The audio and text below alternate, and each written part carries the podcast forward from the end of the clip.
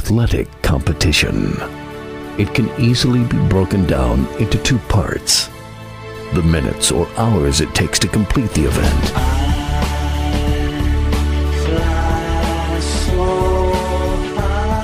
Then weeks, months, and years of joy or heartbreak.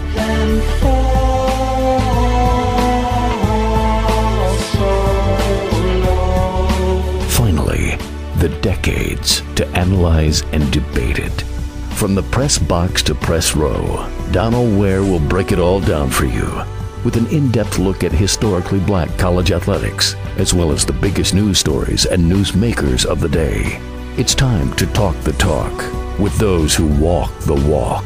From the press box to press row, here's your host, Donald Ware. I think very deeply. In about four seconds, a teacher will begin to speak. I think very deeply. March Madness is in full effect, and we're going to talk plenty of March Madness today. On the program, we've got Elite Eight matchups on Saturday that we need to talk about. And I'll tell you what, once the tournament starts, it goes really, really, really, really fast. It's, I mean, we're we're we'll be by the time Saturday is all said and done, we will be at or down to four teams or the final four teams.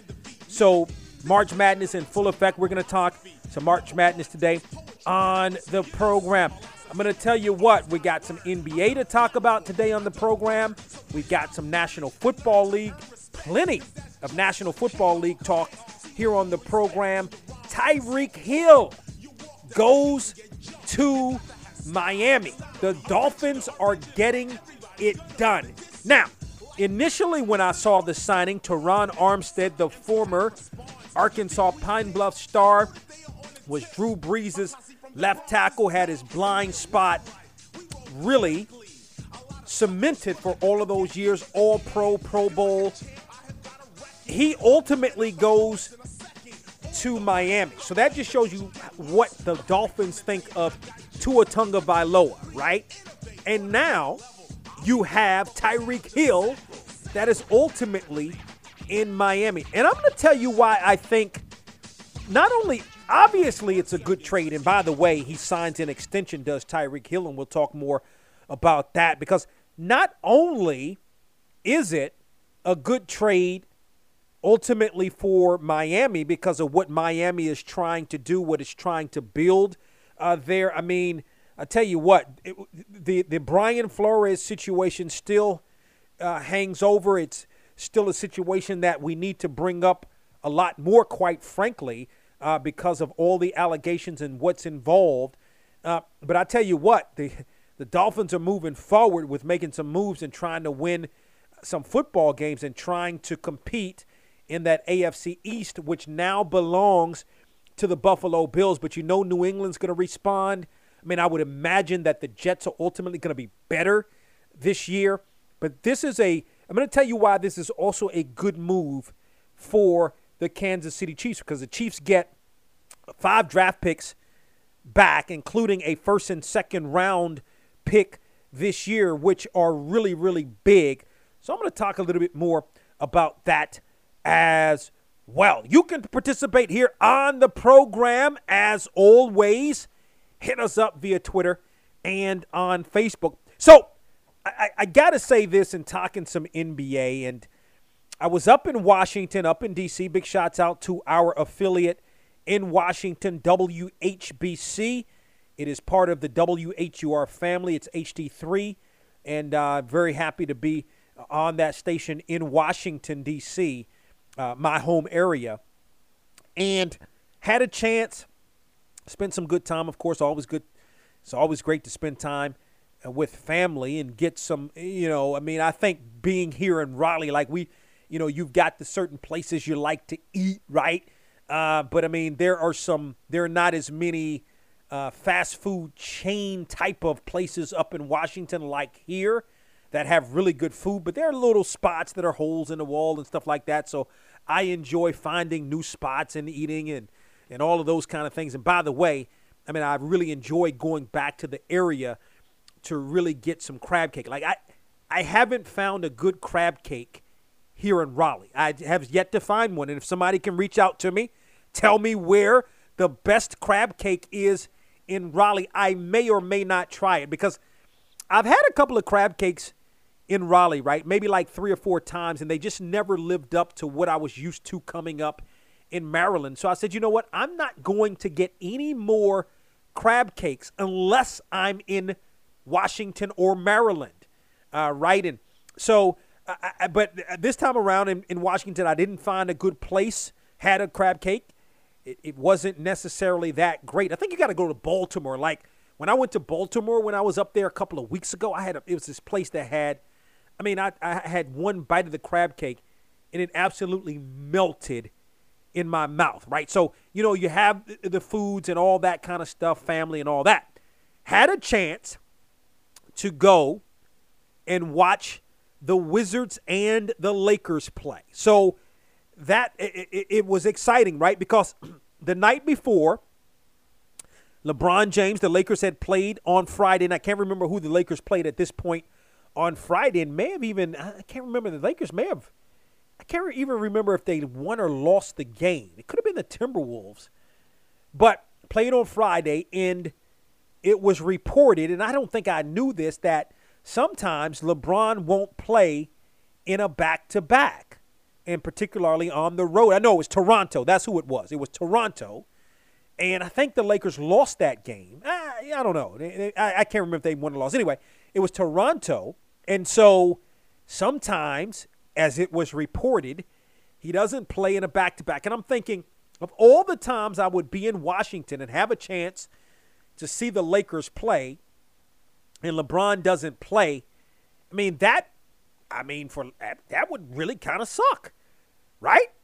But ultimately, got to the arena. I mean, it was packed. Like, you know, Capital One Arena was packed. Um, it felt like I mean, it. You know, the the arena was buzzing, right? Like not only was it sold out, but it was buzzing, right? Like even you know, I'm in the media section or what have you, and so you're near the floor and all of those kind of things. And big shots out, by the way, to the Washington Wizards, who whenever I do uh, come back, I'm they, they, I'm, I'm, always able to uh, really engage and uh, be able to cover a game. So big shots out to the Washington Wizards and uh, their media relations office. But it was just a buzz, like a lot of people on the on the front row, a lot of picture taking, not only of LeBron but just of people excited to sort of be in the building. And so there was a buzz. And so when LeBron ultimately came out for warm ups, I mean everybody was excited. And I'm going to be honest with you, like I, I was a little bit too because I was really hoping that he would play. Yes, I've seen LeBron play in person. I saw him last, I think, play in person would have been the 2013 uh, Game 7 of the NBA Finals in Miami when Miami beat the San Antonio Spurs. I've seen him play in All Star games, but it, I mean, that's almost, that's, you know, I mean, that's been nine years ago, right? So, I mean, to, to having seen him play in person. And uh, so, as he's in the latter part of his career, I was hoping that he would ultimately play. Uh, and he ultimately did, and there was a buzz in the arena. And, you know, we, we, we, I mean, he had some spectacular moves. I mean, he was lighting the Wizards up. Wizards got down by 16, and it was most it was all because of LeBron. And I'm like, man, the Wizards are going to lose this game, and LeBron is just going to go off. And, and when are the points going to stop? Like I think he had 30 something at halftime, and in the second quarter, if I'm not mistaken, was the second quarter is when he passed Karl Malone for second on the all-time scoring list. He got a big standing ovation. I thought it was just great. Um, they stopped, paused the game for a moment, big standing ovation, uh, ultimately, and then the you know the game continued, and then he went cold in the second half because LeBron is old. He's not able to carry a team as much. He doesn't have very much help at all, and ultimately the Wizards were able to come back and win that game. Kristaps Porzingis was big, best game as a Wizard to that point anyway. I mean, he was absolutely huge in that game started out the game. He's like one for seven starting out the game. I'm like, oh my goodness. They got down by 16. Kyle Kuzma, of all the games Kyle Kuzma didn't play, it would be that game going up against his former team. So ultimately, the Wizards win the game. Um, man, I tell you what, the Lakers, you know, I, I think, and we can talk about Westbrook. And by the way, I think what the Wizards did, it was a break in the first quarter, and the Wizards did a little mini tribute to Russell Westbrook. And he was appreciative of it. He waved to the crowd. You know, he got a bit of a, I don't know if it was a standing ovation, but he definitely got applause. It was a little video tribute. Because remember, he broke Oscar Roberts' record of triple doubles while in a Wizards uniform. And by the way, he was, in essence, the reason that the Wizards went to the playoffs last year, went or won the play play in game, and then ultimately went to the playoffs. And I think that the Lakers thought and LeBron James thought they were getting that Russell Westbrook. He has struggled, but I'm, I mean, hey, you know, it, I think at any time he could perhaps come out of it, especially that the Lakers are still kind of holding on, uh, right? But I thought it was a very classy tribute to Russell Westbrook. The other thing is this about LeBron playing, and I was uh, again, I, I think he's just, it's just, I mean, he's just class. You know, he he he does it for the fans, right? First of all, you're only going to play in DC once a year, right? This may be, for all we know, this could be the last time we play in DC. He's appreciative of the fans. He know that knows that the fans of of Washington uh, may haven't had great times with respect to uh, their NBA team, but they know basketball, and I think that's enough. I mean, I, you know, he probably saw it as an opportunity to, to win a game too, right? Like any game you can win, and the Wizards aren't playing well, weren't playing well. But I mean, I just thought it was classy that he ultimately decided to play in that basketball game, even though sometimes he sits out the second game of a back to back. Still to come here on the program some March Madness talk. Also, you know we got to talk National Football League. You've got signings, you've got trades all over the place. We're going to break a couple of those down, including the Tyreek Hill trade and Matt Ryan to the Colts, plus what now happens to former Heisman Trophy winner and number one overall pick, Baker Mayfield. What happens to him?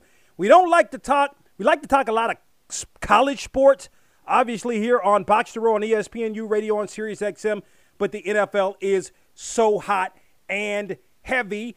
Plus, joining us on the program, NFL hopeful Joshua Williams, a cornerback for Fayetteville State. You've got it locked to Box to Row on ESPNU Radio on Sirius XM. Brothers on my jock for the way I hold a piece of steel. To what you saying?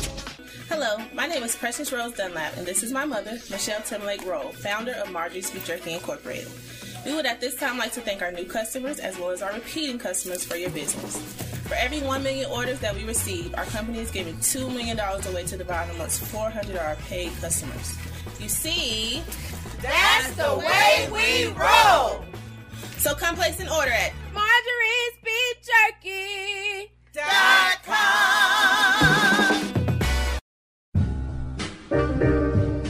The old Renaissance is the new Renaissance, standing on tradition while embracing the spirit of distinction. This is the Harlem Brewing Company. Uniquely crafted beer brewed to deliver a taste, a sound, and a feeling that can only be described in one way Harlem style. So come and take a trip on the A train with our Harlem Sugar Hill Golden Ale and our Harlem Renaissance Wit Beer, the neighborhood original. Sponsored by Harlem Beer Distributing North Carolina. For more information, log on to their website at harlembeernc.com. Hey, Bugsy, you hear the news about Vinny? Yeah, it's a real shame he owed money to the IRS and they finally cut up with him. Just like Al Capone. If the IRS can get the Capone, imagine what they can do to little old Vinny, huh? Poor cat, he was on top of the world, then bada boom, bada bing. What Vinny needs now is an offer he can't refuse. Hey, you got a tax problem? Does the IRS claim you owe them a bunch of dough? They can get you too. So call the tax relief line now and learn if you qualify to negotiate your $10,000 plus IRS tax debt for up to a 75% savings. Don't be like Al or Vinny and get busted. Make this free call now. Learn how you may be able to pay the IRS less. Call now 888 789 5043 888 789 5043. 888 789 5043. 888 789 5043. Now, back to From the Press Box to Press Row with Donald Ware on ESPNU Radio on Sirius XM. Break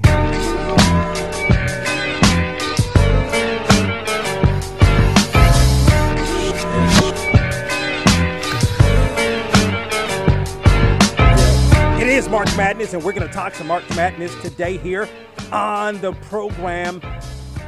But want to talk some National Football League first. And one of the things about the NFL around this time, you're generally talking March Madness, and then maybe secondarily, it's the NBA. But when you look at the National Football League and the NFL and all of the various signings, and this offseason has been really a flurry of activity, especially as it relates to trades, as it relates to quarterbacks, more than I can really remember uh, that I can really remember in the last uh, couple of years. I mean, you start the week off and you think, okay, we're going to be talking about the uh, Matt Ryan trade to Indianapolis. Obviously, Indianapolis needed a, a, quarterback, ultimately moved on in only one season with Carson Wentz, felt like he wasn't the guy that that they needed moving forward. The Colts needed moving forward, so they went and traded for Matt Ryan, right?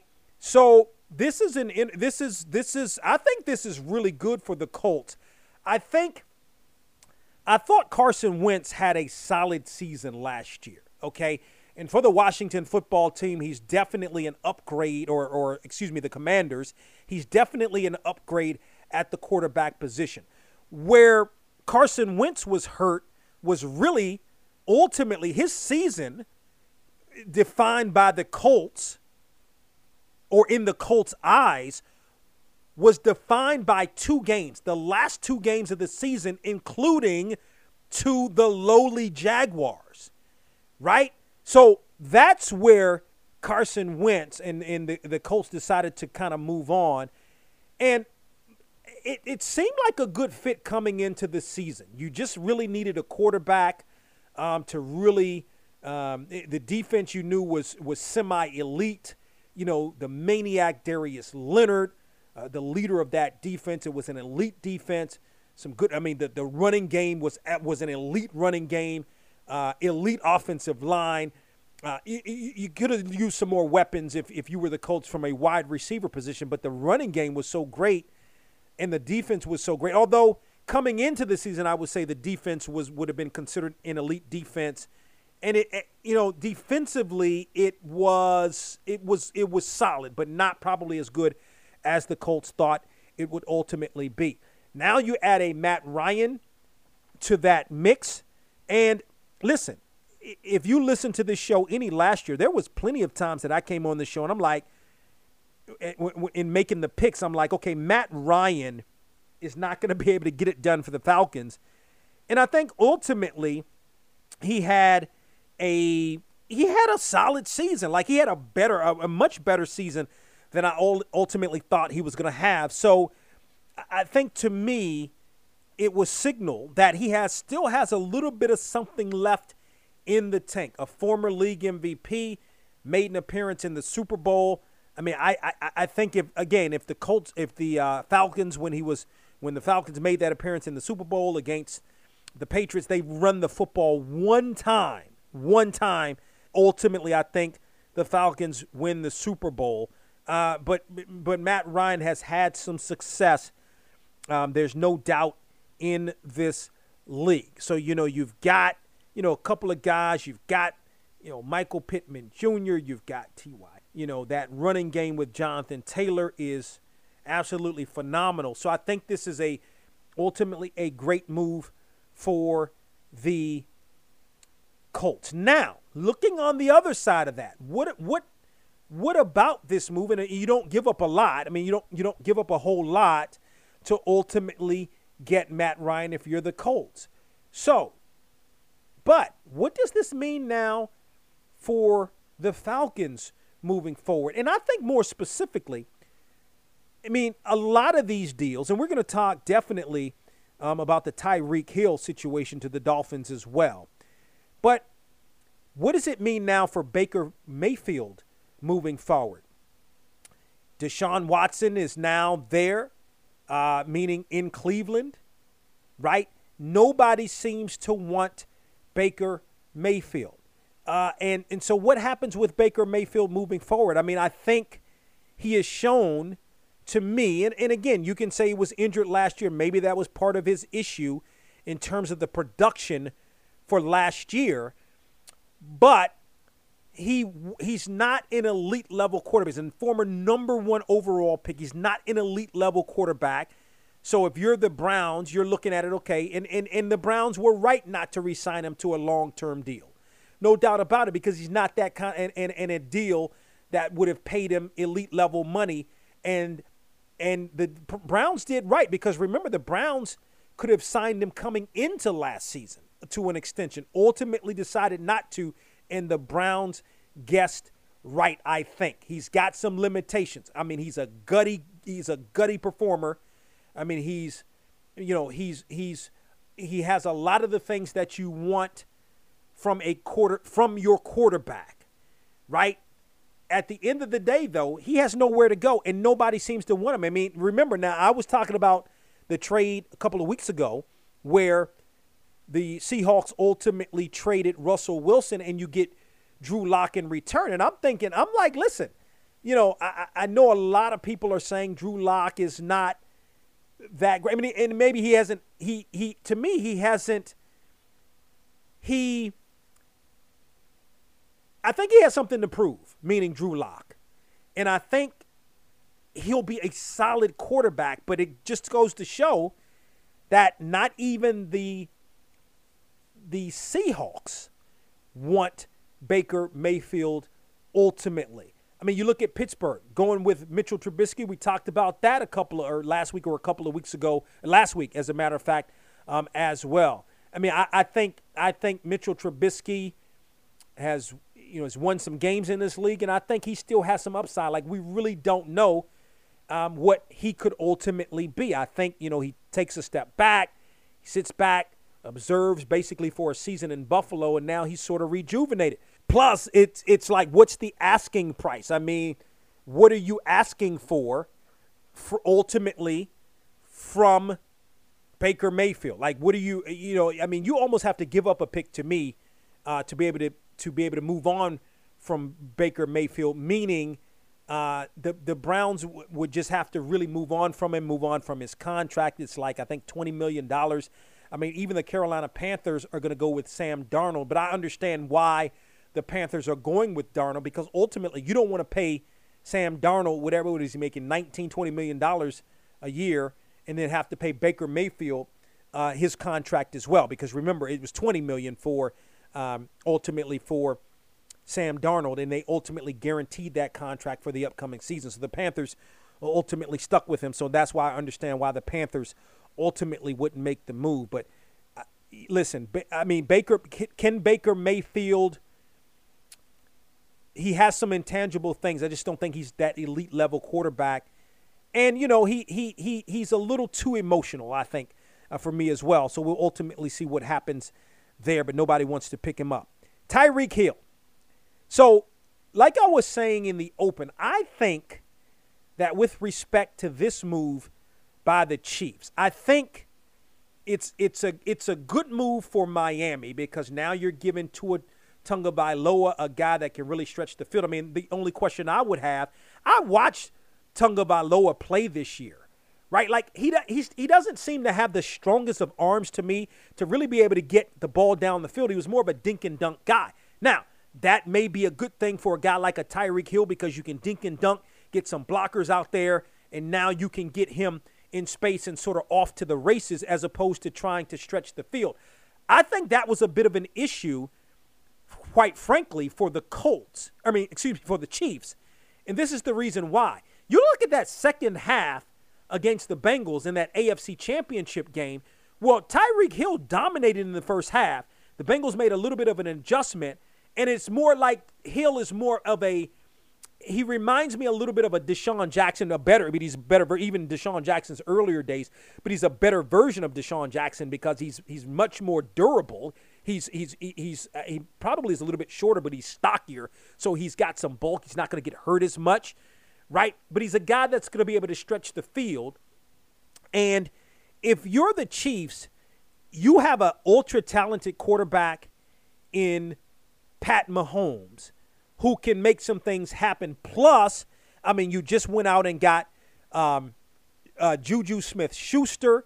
You've got you've got Kelce, who is phenomenal at tight end, and you have to factor in the fact that ultimately the Chiefs would have had to pay Tyreek Hill. Remember, Tyreek Hill now gets the extension, uh, you know, with the the Dolphins, right? So he's getting crazy paid now with ultimately with that extension. So I think the Chiefs made a decision to move on from Tyreek Hill because of the, the monetary factor.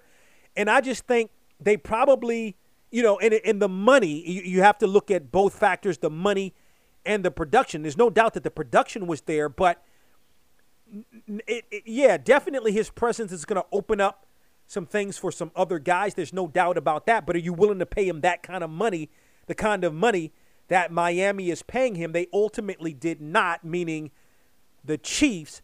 And by the way, they got some draft picks out of this first, second round this year, which is great because you got some talent pool. Maybe you select a wide receiver, and now you have a guy that maybe ready, maybe not ready to rock and roll this year necessarily, but ultimately will be able to rock and roll. So it's it's just an interesting dynamic um, for Tyreek Hill moving forward. We can chat more about this.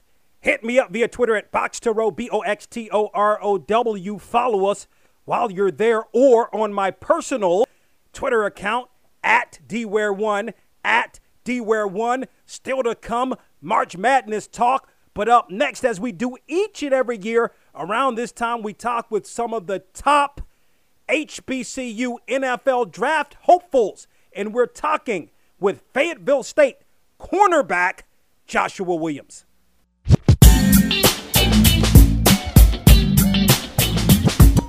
Track down the names making news in sports from the press box to press row. It's Donald Ware from the press box to press row. Let's continue here on Box to Row and what we do each and every year around this time. We talk with some of the top college prospects, specifically from HBCUs that may hear their name called in the National Football League draft. And we've got one of the best this year. As a matter of fact, this young man is from Fayetteville, North Carolina. He played his college football at Fayetteville State. He was an HBCU All American. He participated in the NFL Combine. He participated in the Legacy Bowl. He goes 6'3, 197 pounds. He is a quarterback. He's Joshua Williams. He joins us here on Box to Row. Joshua, welcome to the program. Yes, sir. Thanks for having me. Absolutely. It's a pleasure to have you. What have the last, I mean, I would say the last couple of, of, of months, but I mean, I think you had really an elite level senior year um, at Fayetteville State because a lot of times, I mean, it's one thing when you're coming from an HBCU, then it's another thing if you're coming from an FCS HBCU. You're coming from a D2 HBCU, but you've been at the NFL Combine. You participated in all of these, uh, all of all of, of, of these All Star games and combines and so forth. So, what have really, I would say, the last four or five months been like for you? Uh, it's definitely been, um, you know, just a breathtaking experience, just soaking it all in. But you know, at the same time, uh, you know, I'm, I'm going there ready to work and and just show you know these guys what I can do and what I'm made of.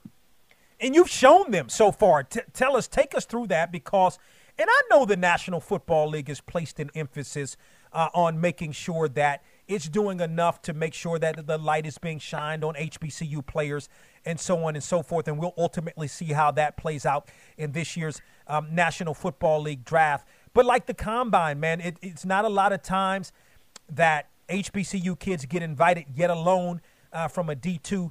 Take us through what that NFL combine experience was like. Um, it was, you know, just very, um, of course, fast paced. Um, you know, there's a lot of things you have to get done. Um, a lot of it uh, really is medical testing and making sure you're healthy, stuff like that. Um, you know, they're doing physical or physical evaluations just as well as uh, psychological and mental evaluations. So, um, you know, just super busy through the week. And um, it's all just gearing up to that last day, um, which is you know the the on field day where you test and uh, you know just show the things that you can do on the football field. Yeah, and you were able to do that. I mean, if I'm looking at, I'm, I'm I've had a chance to kind of look at uh, what the scouts, some of the scouts, and uh, were saying, and I mean, they think you're a guy that has the potential to develop into a starter uh, in the National Football League, and and who? I mean, yeah, but you you have the potential to be a star in the National Football League also, right? So, I mean, when when you hear that, I mean, what does that mean? I mean, I guess you you you know you want to be a starter and that type of thing. I guess it would mean you feel like you probably need to put in uh, uh, some more work. But what does that mean to you when you hear that? Um, you know, I'm, I'm glad they think that uh, I could possibly develop into a starter, but you know, I, I have much uh, bigger goals than that. You know, um, I'm the you know biggest believer in myself, so you know, I, I honestly believe you know I, I could accomplish really anything in the NFL that I put my mind to, and I'm just ready to get to work and um uh, and get started at that. Um, you know, starting with you know going to this pro day, doing what I need to do, and and hopefully getting uh, drafted to a, a good organization.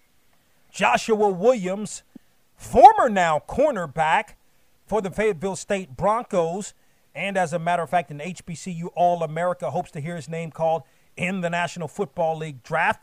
He joins us here on Box to Row, and I think it's a great thing. NC State um, does a great job, has been doing it for many, many years, has its own combine, but it, with that, invites players to the combine from other schools in the state. And NC State's been doing that uh, for quite some time. So, what are some of the things that you've worked on from your NFL combine uh, to now uh, this pro day coming up at NC State, which is going to take place on Tuesday?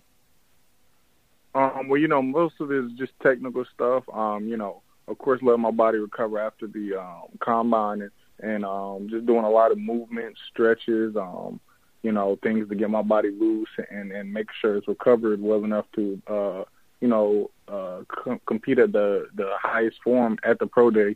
So a lot of it, you know, just loosening up my body um, and working on technique as far as uh, you know form um, with, with some of the drills and and making sure I'm looking good in the uh, footwork drills and stuff like that. For you, take us through the season. What was the season at Fayetteville State like for you? I mean, you guys had a really, really good season uh, ultimately came up short in that CIAA championship game, uh, but but nonetheless uh, winning another CIAA Southern Division title.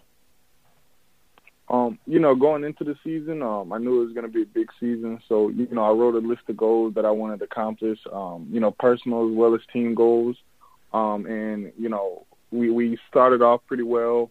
Um, you know, we, we only lost one regular season game. Um, you know, but uh, unfortunately, we didn't get the uh, ultimate goal, which was win the CIAA uh, championship. Um, but you know, overall, I felt like you know we had a great group of guys. Uh, had a great group of teammates. Uh, some, some guys also um, that are looking to uh, compete at the next level. You know, they they went to the HBCU combine and did their things as well. So, you know, I felt like we had a great, uh, you know, just a great core core group of guys this year. Just we just couldn't, um, you know, get the job done. What yeah, yeah, and and again, I mean, you know, I mean, it's just, you know, it's been one of those deals where I mean, the last couple of years, Bowie State has just had Fayetteville State's number, but Fayetteville State, is, you guys have had, uh, you know, really good campaigns. Uh, the Legacy Bowl, HBCU Combine, T- take us through that. You know, what was that experience like? Right. Um. Well, you know, I had um Elvin De La Rosa, uh, you know, one of the safeties, and and Keyshawn James, they both went to the um, HBCU Legacy Bowl and the um, and participated in HBCU Combine. Um, unfortunately, I didn't get to participate in uh, either because um, the week prior was the Senior Bowl, and um, you know I was just busy, uh, you know, uh, getting ready for that and competing in that, and um, just recovering from that. So, but um, you know, I definitely uh, supported my teammates. I, I listened and watched the game. Um, it seemed like they had a great time. Uh, they, they were really just, you know, out there and showing these scouts what they can do and putting on for the university. Joshua Williams, hoping to hear his name called in the National Football League draft. A good prospect out of Fayetteville State. Six-three corner. Think about that. Six-three corner. HBCU All America. He or All American. He joins us here on the program. All of these experiences. How how have you grown from all of these experiences? You mentioned the Reese's Senior Bowl. You've got the combine, uh, the NFL, and the HBCU. Even though I know the Legacy Bowl didn't participate, but you know all, all of those things, man. How has that allowed for you to grow uh, to where you are right now, and again, getting ready for your pro day on Tuesday? You know, um, a lot of these these things that I've been uh, training for not only aren't are just preparing me for the uh, the combines and the games, but also just you know making me a better football player and making me more technically sound. Um, you know, just getting uh, deeper into my you know, um, I guess you would say deeper in my bag as far as you know football knowledge, um, even you know just understanding more concepts and being able to break down uh, some of these plays. So you know all of this stuff that I'm doing to prepare, um, I feel like definitely made me a better football player. So when I do um, end up on one of these uh, rosters, I can I can you know do what I need to do to stay on a roster and and you know compete at a high level.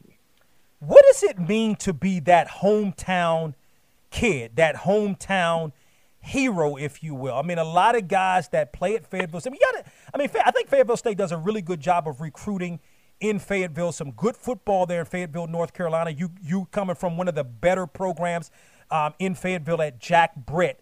What does it mean to you be, to be that hometown guy to play, have played for the hometown team and then be on the cusp of possibly being drafted into the National Football League? Well, you know, first and foremost, it's just a, a honor and a blessing to uh, be in the position I am to even, um, you know, bring bring some, you know, just shine light on Fayetteville and, and Fayetteville State. So, you know, I'm very thankful for that. But, um, you know, there, there's never any pressure. Um, you know, I get a lot of support, and um, it's always positive stuff. Um, you know, it never feels like uh, I have any weight on my shoulders or anything. It's very just, um, you know, reaffirming um, that that you know they just want me to do my best and um, just you know go out there be me. And um, you know I can't thank the people of Fayetteville, people at Fayetteville State, my family, everybody. I can't thank them enough for everything they've done, all the support they've given me. Um, like I said, it's truly honestly a blessing. And um, you know, like I said, I can't thank these guys enough. Man, I know you got to be a J. Cole fan. Like I know J. Cole, you you guys must have had connected in some way at this point, no? no, I, I haven't uh, ran into J. Cole yet. I am a big J. Cole fan, um, at, which is crazy. My dad, um, you know, who he's, he's an older gentleman who doesn't really know too much about uh, rap, but um, he he ran into J. Cole, and unknowingly he didn't even know who the guy was, and you know, it was like a skate rink or something. That was a you know funny little thing, you know. So how does that happen, man? I mean, he runs into him, you don't, you know. I mean, that's and I was asking the same question, man. How you run into him? He don't even know who he is. man, that is great. So, last couple of thoughts again. Joshua Williams of Fayetteville State joining us here on the program. What are some of the things you feel like you need to work on to be able to, you know, excel uh, and make that next step in the National Football League?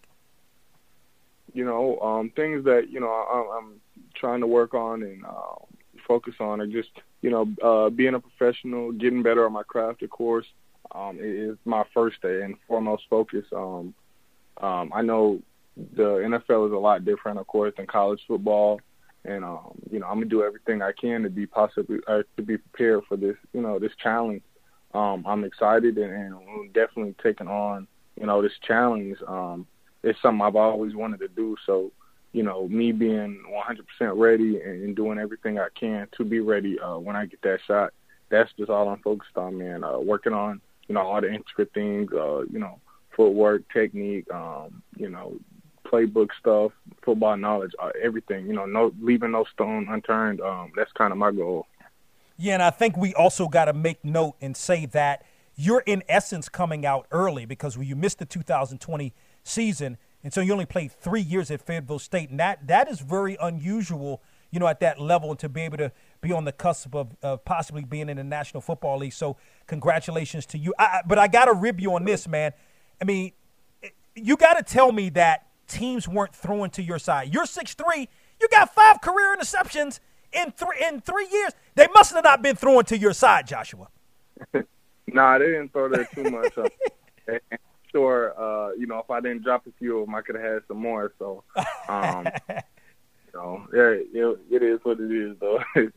yeah, no, all good. Well, again, uh, hoping to hear his name called in the National Football League draft is Joshua Williams out of Fayetteville State, cornerback. And he's, of course, an HBCU All American. He joins us here on Box to Row. Joshua, appreciate the time. Continued success in all you do. Yes, sir. Thank you very much.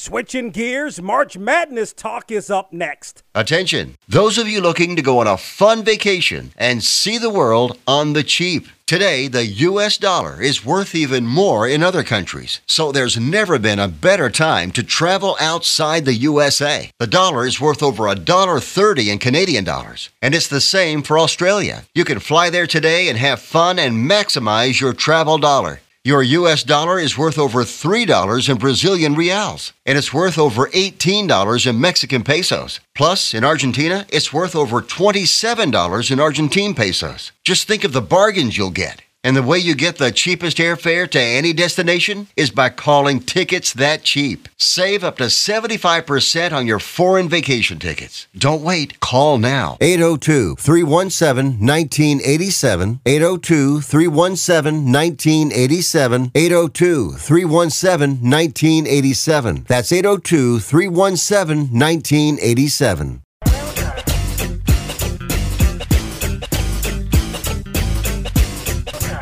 It's Donal Ware.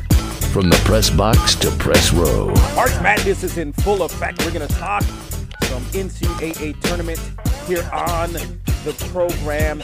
And I'm telling you, like, I thought this may be the year for Gonzaga. Gonzaga did lose in the national championship game to Baylor on last year. I did think and say that may have been the window for Gonzaga to ultimately win it. The team that Gonzaga had last year was a better team than this year's team. And I thought that window was wide open. Uh, not that Baylor, it's not like Baylor came out of nowhere, but you, you certainly thought, at least I did, going into that national championship game on last year, that Gonzaga definitely was the team to beat. And I thought going into this tournament, Gonzaga, the overall number one seed, I said, well, you know, maybe this is the year that Gonzaga can get it done.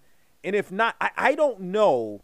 Like, I don't know moving forward what more. I mean, you always have a chance, right? But now the conversation, years ago, I mean, Gonzaga to even be in the position that it's in is remarkable in of itself. It's brought its conference up. It's brought its conference a lot of notoriety. It's made its conference better. You look at a team like St. Mary's, who now becomes a perennial uh, a, a, perennial NCAA tournament appearance, uh, for lack of a better word. They're in the NCAA tournament quite often, competing with Gonzaga in the conference. If you look at a lot of times when uh, Gonzaga has conference losses, and you're all, I mean, it's hard to go through a conference and not lose a basketball game. And so when you look at that WCC and you look at the likes of a Gonzaga, you look at the likes of a St. Mary's. I mean, St. Mary's program has really uh, come up, uh, but a lot of that has to do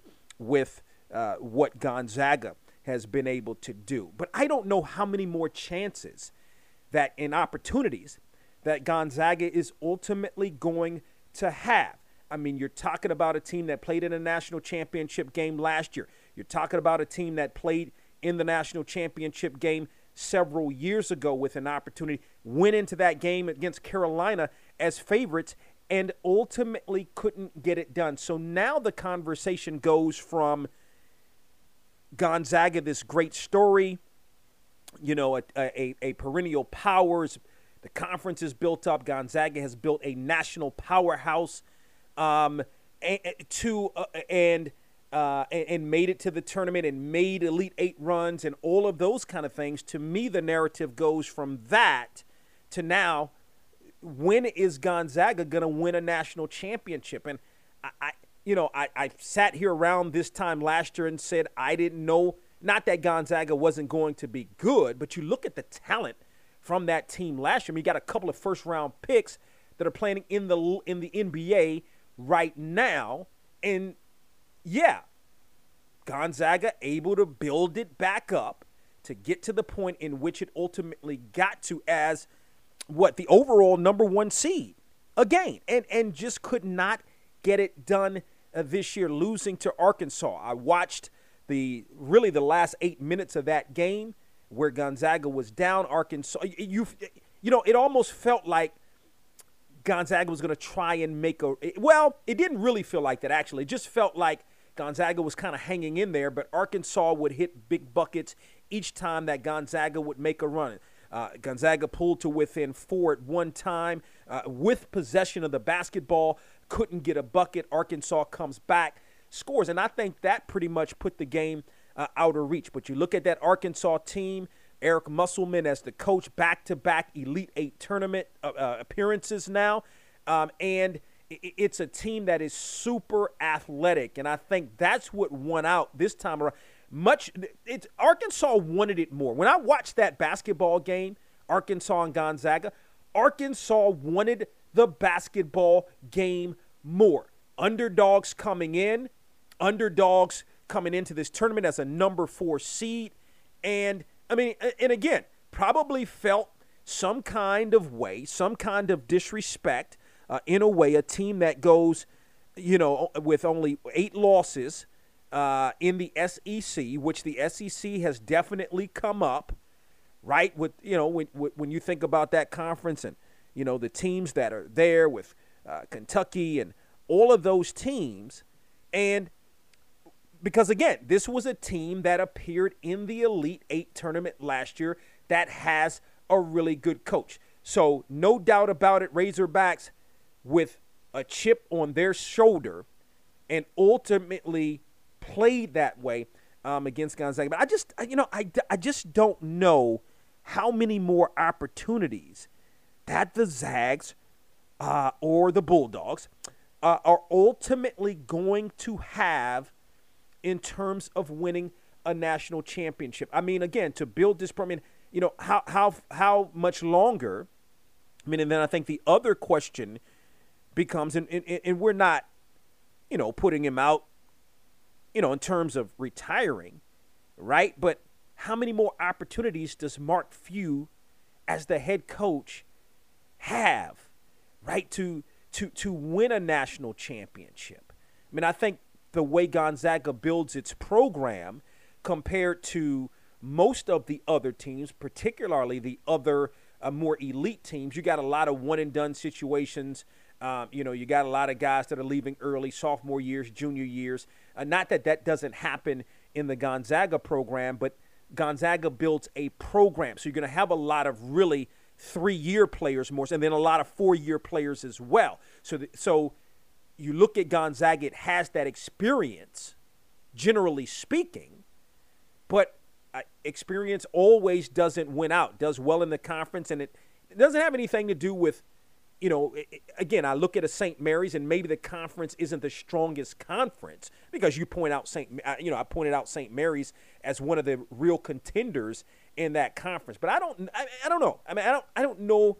I mean, Gonzaga plays a pretty tough schedule throughout the course of this the year. I mean, it, this was the number one seed overall, so yeah, maybe the conference isn't as strong as you would like for it to be, but Gonzaga's playing national opponents, and when you come in as the number one seed overall, you've done something really, really good throughout the course of the season, uh, despite the conference maybe not being one of the you know upper echelon conferences in the country. Just don't know how many more opportunities Gonzaga is ultimately going to have.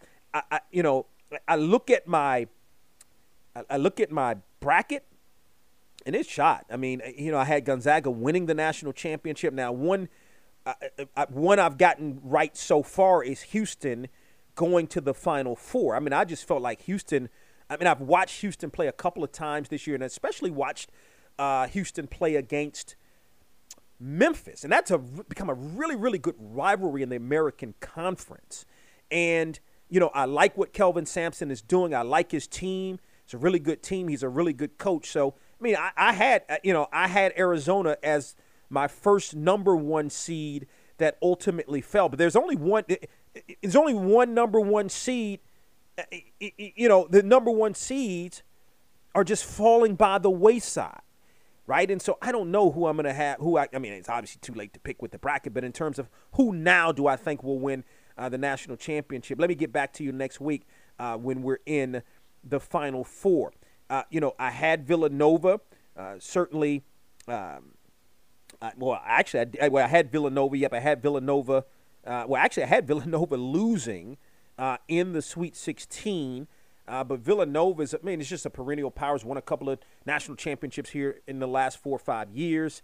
Um, you know, I, what more can you say? Maybe Villanova could be a, a, possible contender to win another national championship coming in as a number two seed. And I mean, you know, I, oh, you know, I think Michigan. I think Michigan this year played in the tournament, at least to this point, has played above where Michigan probably should be. So no surprise that Villanova was going to take care of Michigan. Now, I will say I did have I did have the matchup between Texas Tech and Duke. I had Texas Tech moving on to the Elite 8 against Gonzaga, so I'm way wrong right there, you know, because now we're going to see Arkansas and Duke matchup in that Elite 8. Coach K's career continues. I didn't know about this Duke squad. You got Banchero, you've got Roach. I mean, those guys hit big shots down the stretch. That was a nip and tuck affair. And ultimately, with Texas, Texas got a really strong team. And, and, and we've seen in years past with Duke teams in battles like this just couldn't get it done. But now, you know, I, would have to look at Duke as possibly a national championship contender now. Um, the way that this team is playing, again, you don't want to be the team that in Coach K's last year loses to Carolina last game of the season, loses in the ACC championship game to Virginia Tech, a team that had never even been in an ACC tournament championship game, let alone won an ACC tournament championship game. You didn't want to be that team, and I think those those as Coach K would call them kids are have been refocused understanding the moment, understanding those two crucial losses, really understanding uh, that this is Coach K's last year. And so they're going out and playing. I think Duke willed itself to that victory against Texas Tech. It's a nip and tuck affair. It's a good Texas Tech team. It's a Texas Tech team that I ultimately had uh, in the Elite Eight. Uh, and uh, listen, Duke could certainly be a contender as things stand right now. Again, as I said, I like Houston um, you know, knocking off number one seed Arizona. To me, no surprise there. I did at least have that matchup. So uh, you can check out my bracket online. It is absolutely shot right now, no question. However, um, you know, we'll see what ultimately I still have Houston rocking and rolling. We'll ultimately see what happens uh, with Houston. It's one of the t- it's the team that I have uh, that's left moving forward. I've got to get ready to run. Thank you to Joshua Williams for joining us today here on the program. And the HBCU All America team came out on Wednesday, and you can find the team on our website, boxtorow.com. Next week, we'll talk more about the HBCU All Star game taking place in New Orleans on next Sunday. And always remember to support those that support Yo, Box to Row on ESPNU Radio on Sirius XM is produced by DW Communications.